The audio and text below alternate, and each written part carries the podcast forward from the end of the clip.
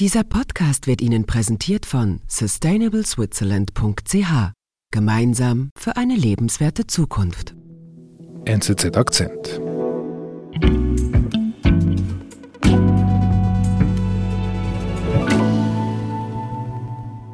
Hallo zusammen, ich hoffe, ihr seid gut ins neue Jahr gestartet. Bis zum 6. Januar wiederholen wir Akzentfolgen, die uns 2022 besonders in Erinnerung geblieben sind. 2022, das war ja das Jahr der Lieferschwierigkeiten. Produkte, die wir bis vor kurzem völlig gedankenlos vom Regal nahmen, fehlen plötzlich. Wie kann das sein?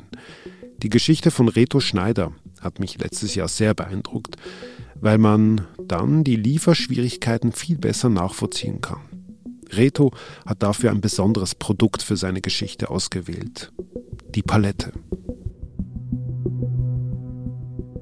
Reto, wie, wie immer habe ich heute meinen Auftrag gefasst und da hieß es, David, heute sprichst du mit Reto Schneider über Paletten, über Holzpaletten. Ist das wirklich unser Plan? Ja, die Paletten sind sowas wie das hässliche Entlein des Welthandels. Sie äh, werden kaum beachtet, aber es braucht sie überall. Die Spielzeuge, die aus China geliefert werden, stehen auf Paletten. Die Masken während der Pandemie wurden auf Paletten geliefert. Die Milch im Supermarkt steht auf Paletten, Ersatzteile für Maschinen, überall braucht es die Paletten. Mhm. Und natürlich die ganzen Lager, wo diese äh, Waren dann auf den Paletten rumstehen, bis sie gebraucht werden. Mhm. Okay, man braucht sie, aber warum sollen wir heute über sie sprechen? Ja, bisher war es selbstverständlich, dass die Paletten einfach da waren, so ein bisschen wie Luft und Wasser. Es war so ein einfaches Bauteil als aus Holz und, und Nägeln. Und äh, irgendwann gab es Probleme. Da wurde dieses äh, hässliche Ding aus Holz plötzlich zum begehrten Luxusgut. Die Palette. Sie war bis jetzt ein unscheinbares Teilchen in der komplexen Welt des Welthandels. Reto Schneider sagt, die Palette ist das Paradebeispiel, um die aktuellen Probleme mit den Lieferschwierigkeiten zu verstehen.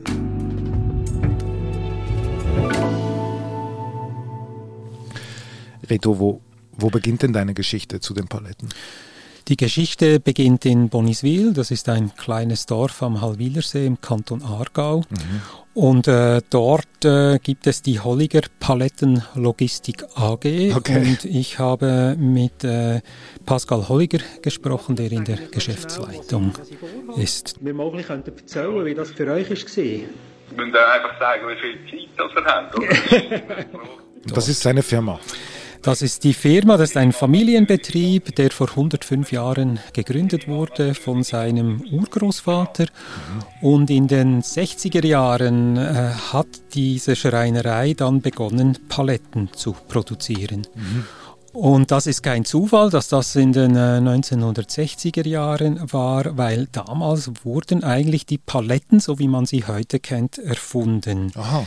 Verschiedene Eisenbahngesellschaften haben sich nämlich damals geeinigt, dass es eine Norm gibt, wie groß eine solche Palette sein muss. Und das sind 80 cm mal 120 cm und sie sind 14,4 cm hoch. Immer so, das ist immer die gleiche Größe. Das ist immer die gleiche Größe, sogenannte Europalette und das sind elf Bretter neun Klötze, die von 78 Nägeln zusammengehalten werden und die sind nach einem genauen Plan müssen diese Nägel platziert werden. Und damit die Qualität stimmt bei diesen Paletten, wird das auch von einer äh, Organisation überwacht, die Europäische Palettenvereinigung EPAL. Okay, also das ist richtig ernst genormt da gibt es keine Ausweiche, nichts. Genau, und man mag sich darüber wundern, dass das so genau genormt sein muss. Der Grund ist, dass diese Paletten tauschbar sein sollen. Das heißt, äh, wenn ich was liefere, dann kann der Empfänger, äh, was immer geliefert wird, auf diesen Paletten stehen lassen in seinem Lager, bis er es braucht und er gibt mir einfach leere Paletten zurück. Oder es gibt auch die Möglichkeit, es gibt so eine Art E-Banking für Paletten, wo dann verzeichnet wird, wer wem wie viele Paletten schuldet. Etwa eineinhalb Millionen Paletten herstellen. Und dieser Holliger, den du triffst, der ist dann dick im Geschäft. Ja, Holliger ist einer der größten äh, in der Schweiz. Sie produzieren äh, 1,5 Millionen Paletten pro Jahr. Mhm. Und bis vor äh, etwa vier, fünf Jahren war das auch alles ziemlich problemlos. Eine solche Palette kostete zum Beispiel 2019 6,50 Euro. Mhm. Du sagst bis vor vier, fünf Jahren, also ich spüre da, da kommt etwas auf den Holliger zu. Was bei uns sicher entscheidend ist, ist natürlich zuerst auch das Rohmaterial. Genau, das Problem war das Holz. Und zwar muss man als erstes wissen, woraus Paletten gemacht werden. Bei einem Baumstamm gibt es äh, den Kern, der wird gebraucht auf dem Bau, Massivholz für Möbel mhm. und dann gibt es die Seitenware, das ist so etwas wie der Rand des Baumstamms, das ist das billigere Holz mhm. und das wird normalerweise für Paletten gebraucht. Nun okay. passierten gleich verschiedene Dinge gleichzeitig. Nämlich einerseits gab es einen Bauboom in Europa, es wurde mehr mit Holz gebaut. Andererseits äh, bestellten auch die Amerikaner Holz in Europa.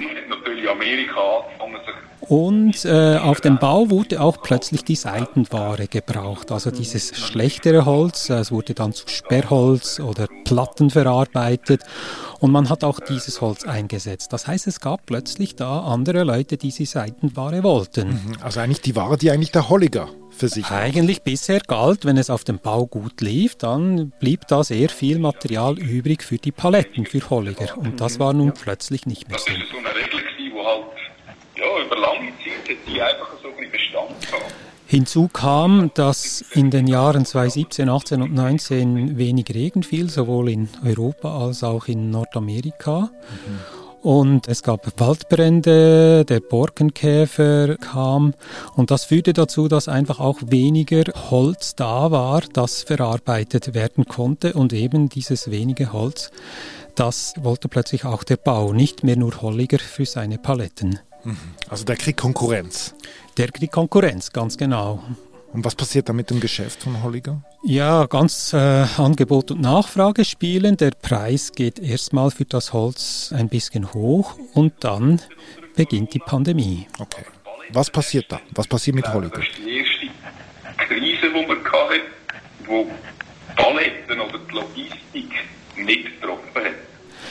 Holliger hatte äh, Glück im Unglück, muss man sagen, weil plötzlich war auch Bedarf da nach Paletten und zwar aus zwei Gründen. Einerseits war es so, dass die Unternehmer sehr nervös wurden und plötzlich viel mehr Waren an Lager nehmen wollten, mhm. weil sie nicht wussten, wann ihre Lieferanten wieder liefern würden.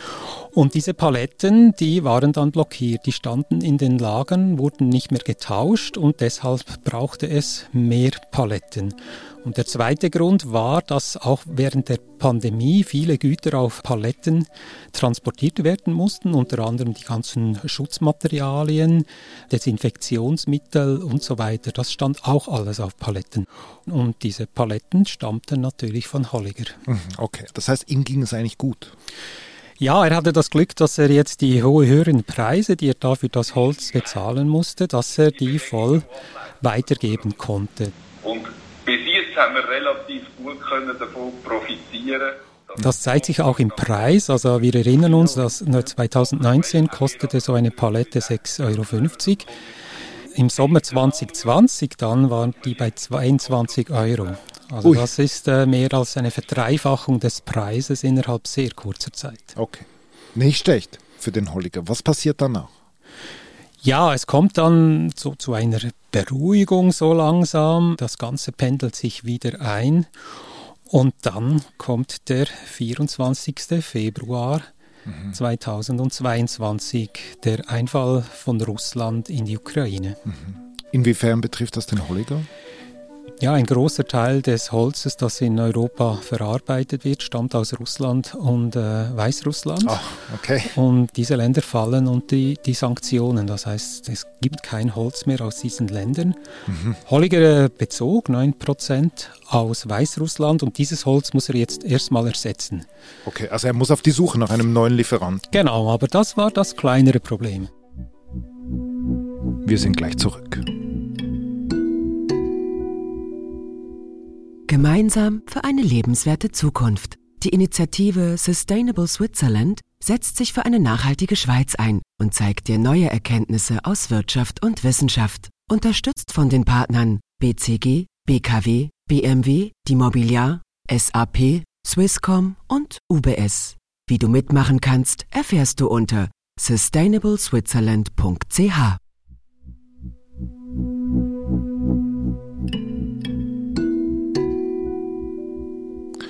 Pascal Holliger muss also einen neuen Holzlieferanten finden und du sagst, das sei noch das kleinere Problem. Was war denn das größere? Die Nägel. Damit, Nägel. Die Nägel, genau. Und damit hat wirklich niemand gerechnet. Krieg losgegangen ist, haben da viele Panik gehabt. Wir haben keine Nägel mehr. Holliger bezieht seine Nägel von drei Lieferanten in Italien, Deutschland und Polen und er dachte dabei auch, er sei einigermaßen auf der sicheren Seite. Wenn ein Lieferant ausfällt, dann kann er die Nägel von einem anderen beziehen. Okay. Problem war nur, alle diese drei Lieferanten, die hatten ihren Stahl aus Russland. So ein Klumpenrisiko, das er nicht sehen konnte, weil er dachte, er sei auf der sicheren Seite mit seinen drei Lieferanten. Mhm, okay. Also für Nägel braucht man Stahl aus Russland. Haben wir was gelernt? Und was passiert mit diesem Stahl? Dieser Stahl fehlt nun auch wie das Holz, weil es auch der Stahl unter die Sanktionen fällt. Mhm. Was macht der Holiger?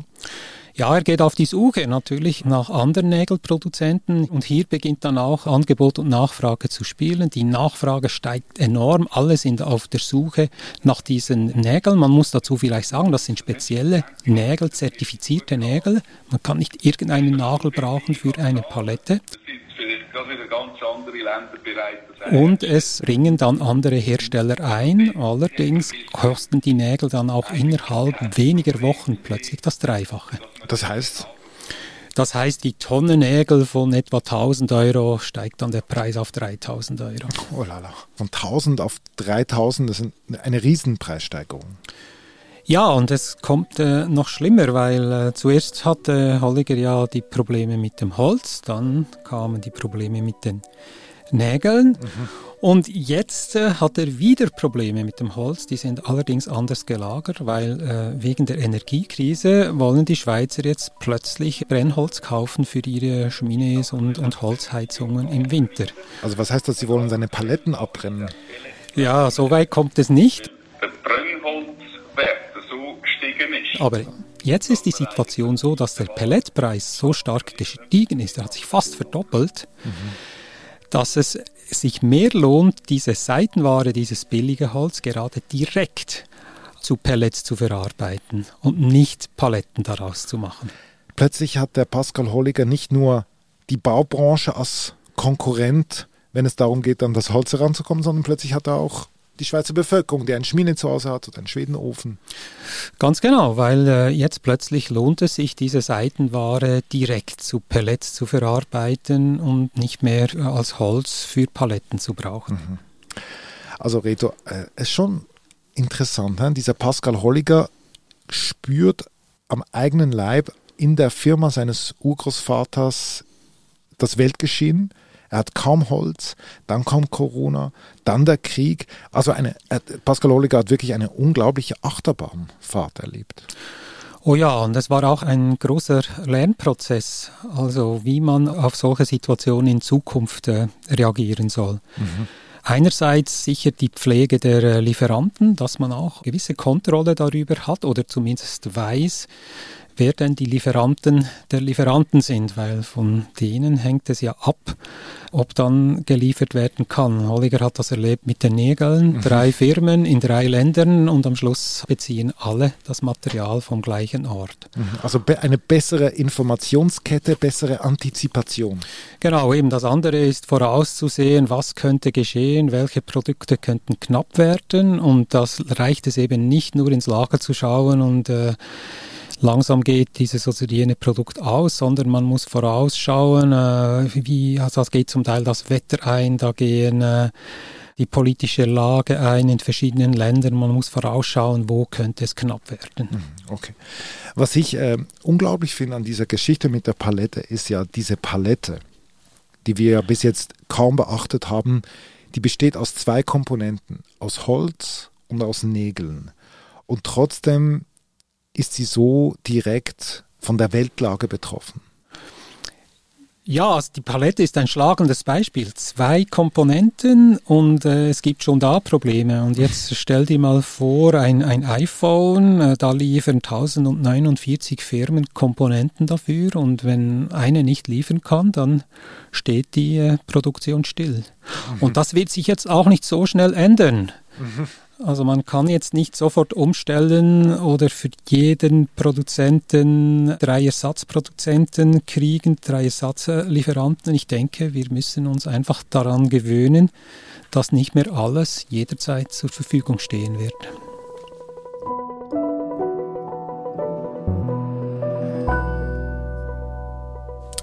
Liebe Reto, du hast eine wirklich sehr interessante Geschichte zu den Lieferschwierigkeiten geschrieben. Nicht nur Paletten kommen davor, sondern auch noch ganz andere Beispiele. Es lohnt sich bei uns, bei der NZZ ein Abo zu lösen, um das Thema zu vertiefen. nzz.ch slash Akzentabo und den Link zu Retos Artikel teile ich in den Shownotes. Lieber Reto, vielen Dank. Danke dir. Das war unser Akzent. Produzentin dieser Folge ist Antonia Moser.